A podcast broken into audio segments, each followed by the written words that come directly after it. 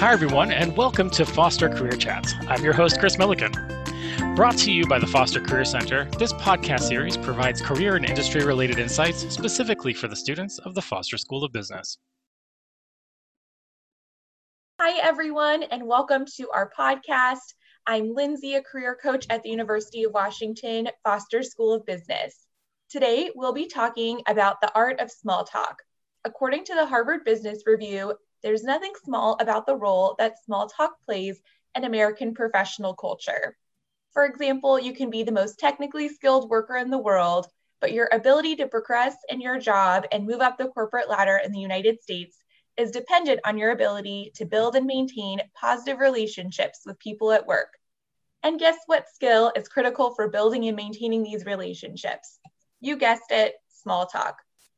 To dive into this topic, I have invited the Director of Foster Career Services, Andy Rabatoy, to speak with me about how to sharpen this crucial skill. Andy has served as the Executive Director at Foster since 2012, and prior to his time at UW, his experience as a leader in higher education and coach spanned the Goizueta Business School at Emory University and the University of California San Diego campuses. Welcome, Andy. Thank you for being here. Well, thanks for having me, Lindsay. I, thanks for the introduction. I, it, it's hard for me sometimes. I, I forget that I've been in so many locations across the United States. So I appreciate you bringing it up. But first, before we get started, can we talk about these palm trees behind you in your Zoom? Oh yes, I today have nice decided. And it certainly isn't Seattle. So uh, share with me where you are.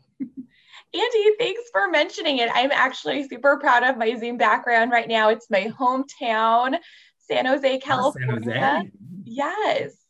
And a fun fact that's where Zoom is headquartered. And since we're on Zoom so much, I figure it makes sense. Um, and before we get started, I do have to ask how are you feeling about your Zags right now? Oh, Andy, how did you know Gonzaga is my, well, you are my boss, so you do know, but Gonzaga is my alma mater. And last night they barely won.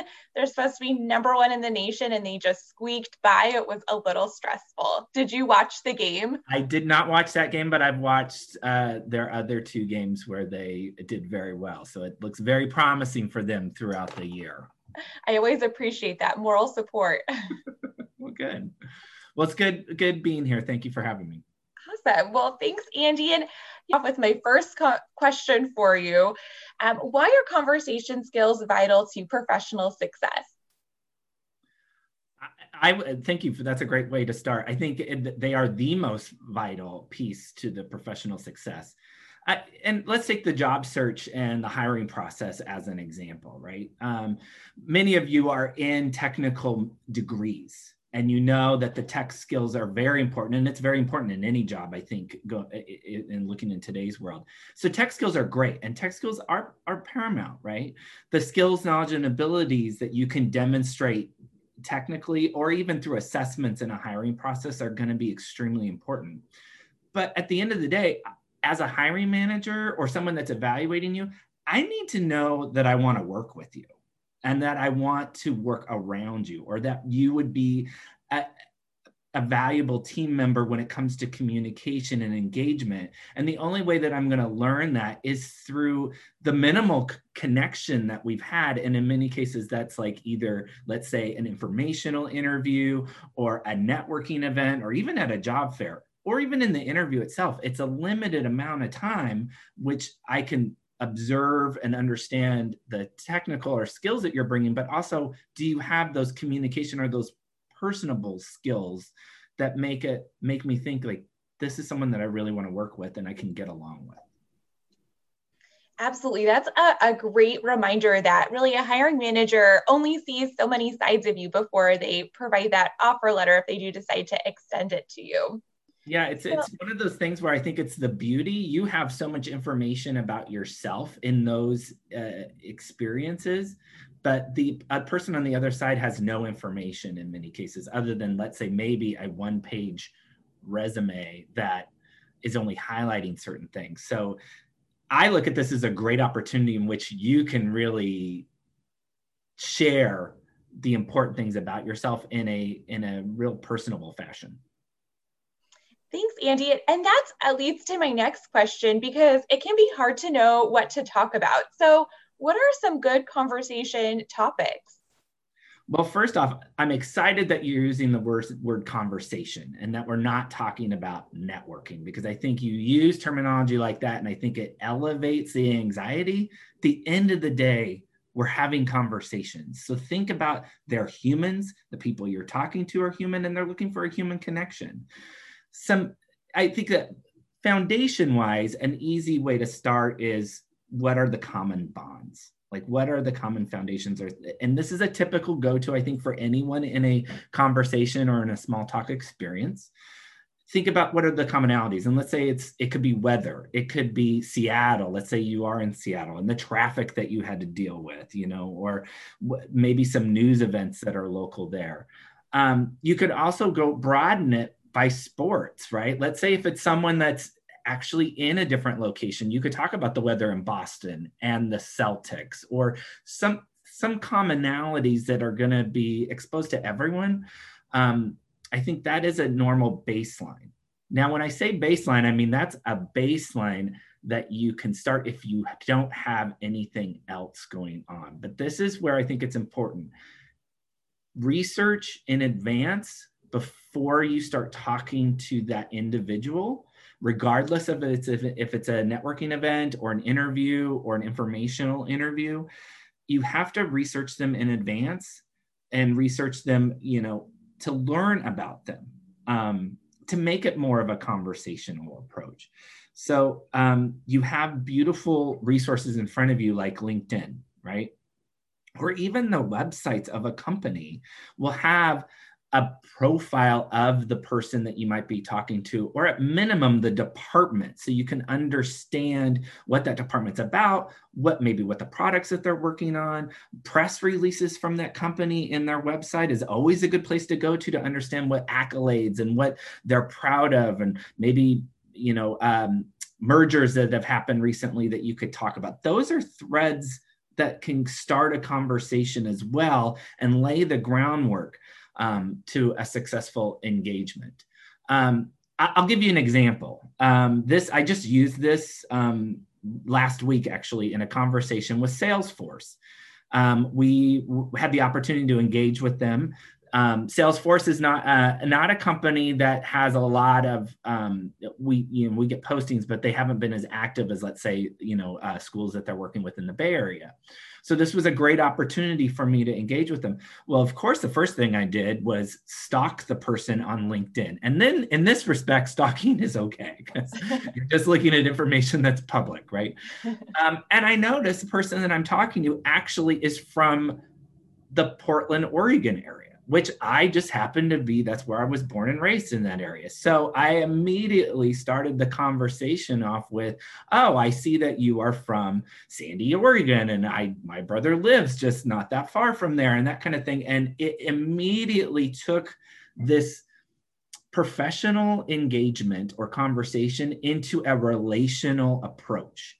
And it brought down the the anxiety and more it just we were people. We were people talking. And that's what you're lo- really looking to strive to do because then you lay the groundwork of a rapport that's happening and then you can start talking about your skills knowledge and abilities for this particular engagement.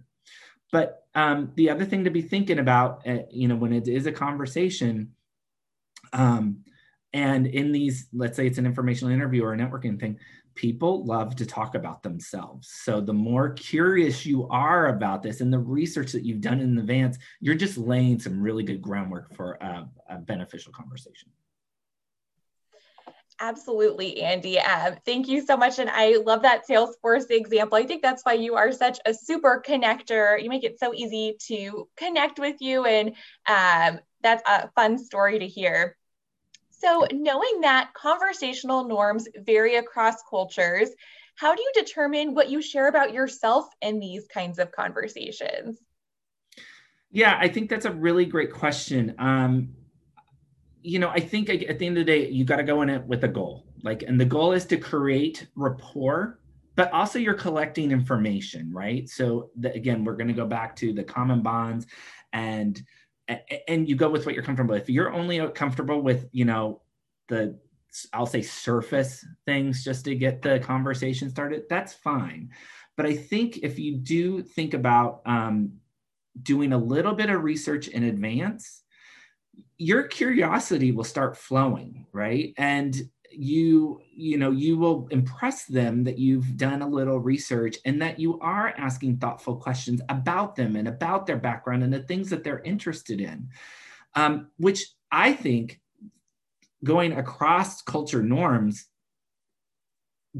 uh, that's a that's a great approach. The more that you are genuine and the more that you're showing curiosity and the more that you research i don't uh, regardless of what culture you're from i think that's a norm that's going to stabilize a conversation and really put it in a positive direction um, i think in many cases a lot of students think that there is just a formula out there like i just need to follow this formula and this template and I'll have this template and then I will just verbatim write say everything down.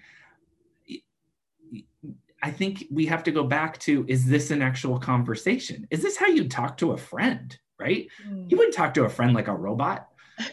doesn't that doesn't that's not showing any genuineness and it's not showing any rapport and at the end of the day i mean you know not only are you talking about how you are the fit for this for this let's say this job and you have the technical skills for it but i need to know that you can have a conversation too and i think the more you try to force it into a template um, is problematic. And I, we put those resources out for students as a framework but it doesn't mean verbatim if that makes sense.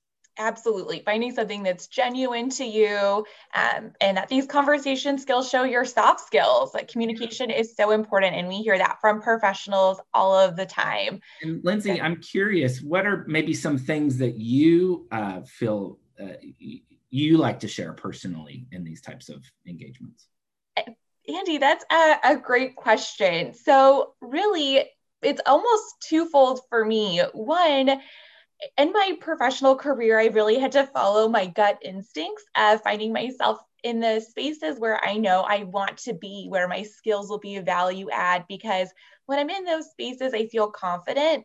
Uh, when I'm in a space where I'm maybe not as interested or I'm feeling intimidated, I'm pretty quiet. Uh, but when I'm in a space that I'm excited about, then I go to one, just observing my surroundings um, for example, I even remember interviewing for this role, and I remember two of the team members who I was interviewing with, they were both wearing the same shade of pink. And it was the late 2017, and millennial pink, this was the apex of that color. And so, just even talking about millennial pink, um, they were both wearing it. It was so easy. And I didn't, I couldn't have prepared for that necessarily. It was just something, an easy observation that led to easy conversation. So, um, I think twofold, those have helped me um, in conversation. Yep, very good. I remember that interview well. yes, it was a, it was a lot of fun, and I have to say that um, I I did a ton of research too, like you mentioned, um, checking out the website, um, even the Foster Career Services Instagram page, just to get a sense of that culture. So I knew that it would be a place that it could be appropriate for me to to ask about team dynamics and ask people about themselves.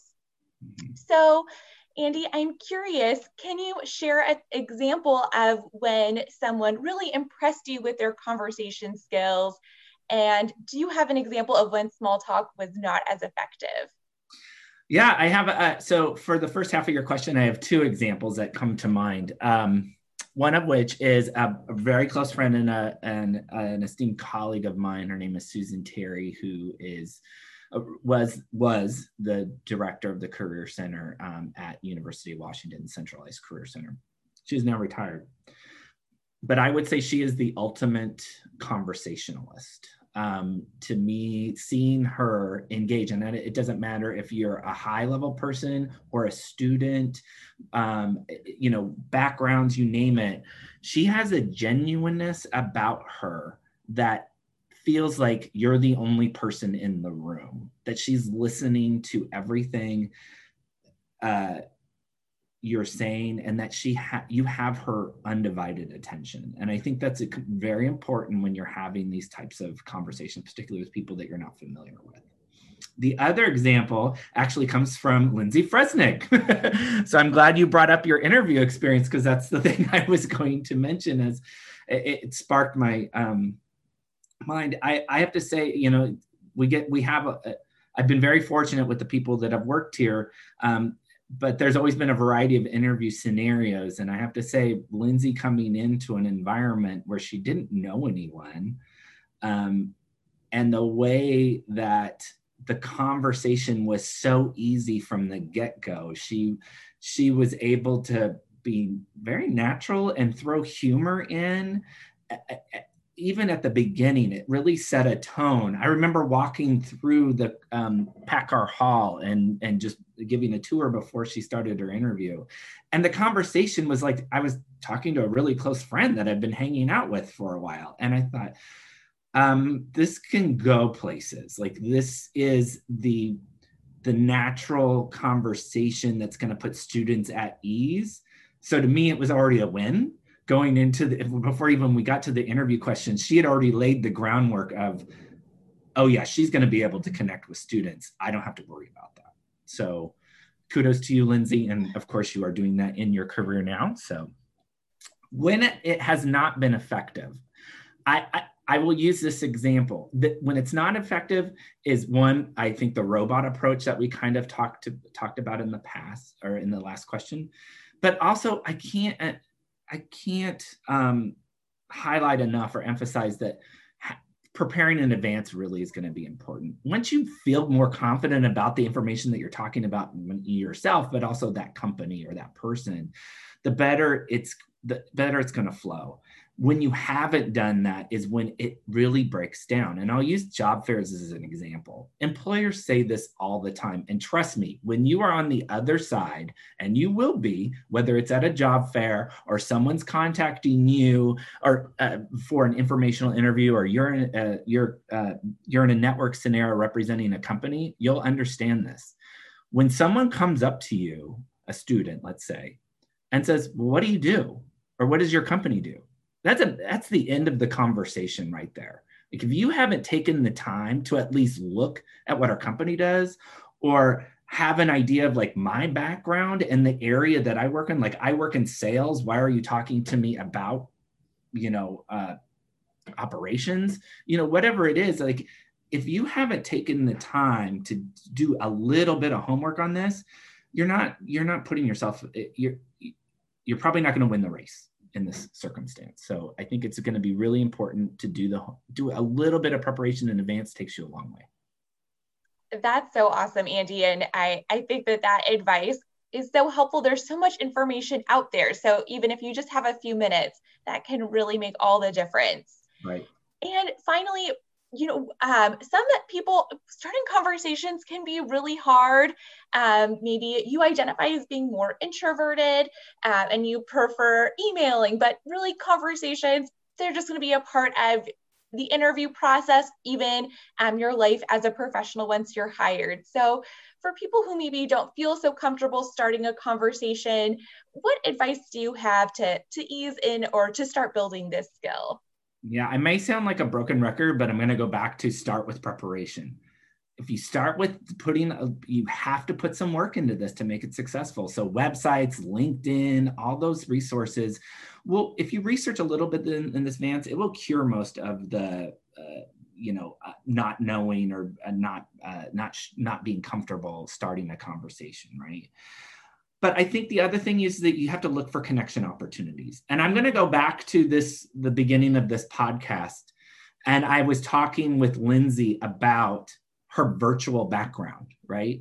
And i happen to know and i just know this and you could see from her linkedin profile if you went she went to gonzaga. And so i just knew that was a natural connection. Zags are doing great in basketball. They're ranked number one. She's probably a fan. If she's not she certainly is has some knowledge about them so those were connection opportunities when I just I had enough, I had a little bit of information that I could start with that it automatically creates a ground game that's beneficial to me, right? Um, and it makes it more comfortable for myself. I will show, I'll give you another example of this as how this, you know, in Zoom, you can use backgrounds is very, very easy. Like people have books in many cases behind them. And you might be able to see the titles of those. And you could talk, that could be a, a great connection piece to kind of start um, the conversation. Um, in an interview, in in in person, let's say experiences, when we get back down to doing in person stuff again, um, read the room read the environment that's around you with and start not even in the interview room but start with the receptionist start an engagement there. See what the surroundings are what the artwork is on the walls you know how things might be designed. You know are they announcing certain things? Or are there certificates of things that you that could you could talk about? Those are things that you could always bring into a conversation in those times and let's say in an interview that it doesn't feel um it feels like there might be some dead space that you can kind of weigh something in. I'm going to give you an example of how this worked in my favor. My first I, my first uh, job in higher education, I was in my uh, early 30s and I was applying for, I was interviewing at the University of California, San Diego Career Center. And I'm meet the end of the interview, I'm meeting with the director. High anxiety. I was completely stressed out. I've been interviewing all day, and now I'm with this director who it, it, was a leader in our profession and, and to this day still is. And it was very, you know, it was a nervous scenario for me. I'm going through the interview and I happen to notice on the wall is a landscape of the city of Seattle. And I'm like, wait, I'm in San Diego. Why does this person have a San Diego or Seattle landscape? I mean, I'm curious about that. So that that at the end of interviews, and you're always going to get these. What kind of questions do you have? That was the first question I went to. Was like, yeah, I'm really curious. Can you talk to me a little bit about why you have Seattle landscape? Because you know I'm from Washington State. Because you know I was living in San Diego at the time, but I wanted to share that I am from Washington State. He goes, yeah, I know you're from Washington. We actually, I see that you went to Western Washington University, which is my alma mater too and I lived there. And immediately that conversation went from an interview mode to conversation rapport. And I walked out of there feeling like I think I think this is going to work. And sure enough, I was very fortunate that they offered me the position. And I think a lot of it had to do with I could I was able to look at some cues and and make it happen. Now, on that note, I don't one caution is that you don't want to force things, right? You don't mm. want to force a conversation or force a situation that's not there. You you kind of have to read the room and see how it's going to work. And it's not always good. This is when I talk about formulas. Sometimes formulas don't work in certain environments. Um, so you want to be careful with that in the conversation itself. So I think you know allow your personality to be seen and be your authentic self in that conversation is always important. I'm curious, Lindsay, what are some strategies that you have? Uh, that's awesome, Andy. You I think going off of that, curiosity is a great place to start. Uh, and also going into your strengths, kind of like you met, you mentioned Gonzaga basketball and how you could mention that as a, a commonality. Many people are familiar with the team. Uh, but you don't actually have to know a lot about basketball. So if you're not a basketball fan, that's okay. You can maybe ask questions about Spokane if you're curious to ever visit. Um, allow that to be a segue. I know I know a lot more maybe about pop culture than the Seattle Seahawks, but if I ask my colleagues, you know, um, how, like how do you watch the Seahawks? What are you making for snacks when you're watching the game? Like I I can find pockets where I can genuinely contribute to the conversation versus talking about uh, I don't even know what league they're in. so. That is such a good point, Lindsay, because I am basketball is not my sport. I don't know a lot about it, but I know enough because I researched Lindsay and I know her background that I know Gonzaga is a top ranked basketball team and you can start there. So I think that's a really good it's it's an important distinction that you've uh, addressed. Thank you. Yeah, absolutely. And so, yeah, really just going to what you feel comfortable talking about and being open to um, letting the conversation unfold naturally. And I think, as Andy said, to highlight people love talking about themselves. So, mm. asking those big open ended questions, um, you're going to find yourself in a win win situation. Agreed. Well, I, Andy, I know I could keep chatting with you, but I'm going to end on this final question. Uh, what is the best piece of advice you have ever received? Well, I I think um, there's a couple things, and, and, these are themes throughout it. So I think it's a good way of tying it together.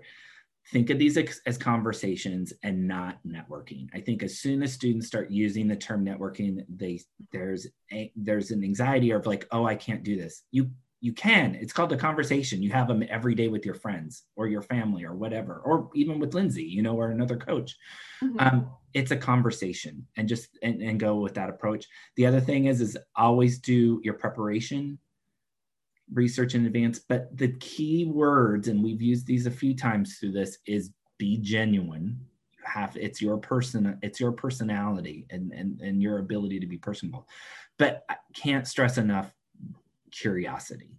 Be curious. It's amazing how far a little bit of curiosity will take you in a conversation. Trust me. So I, I think those are the things that I would definitely stress as words of advice.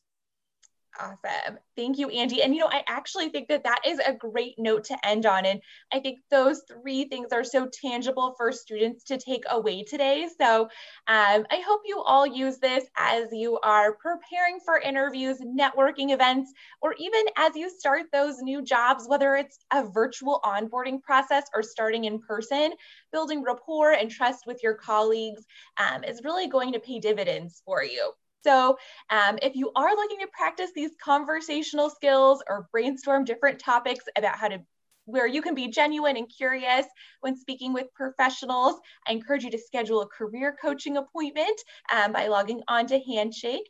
And uh, keep listening to our podcast. And thank you for tuning in. And thanks for being here, Andy. I've learned a lot today. Oh, thank you for having me. And uh, I guess go Zags this year for you. Yes, go Zags. Thanks, Andy. Thank you.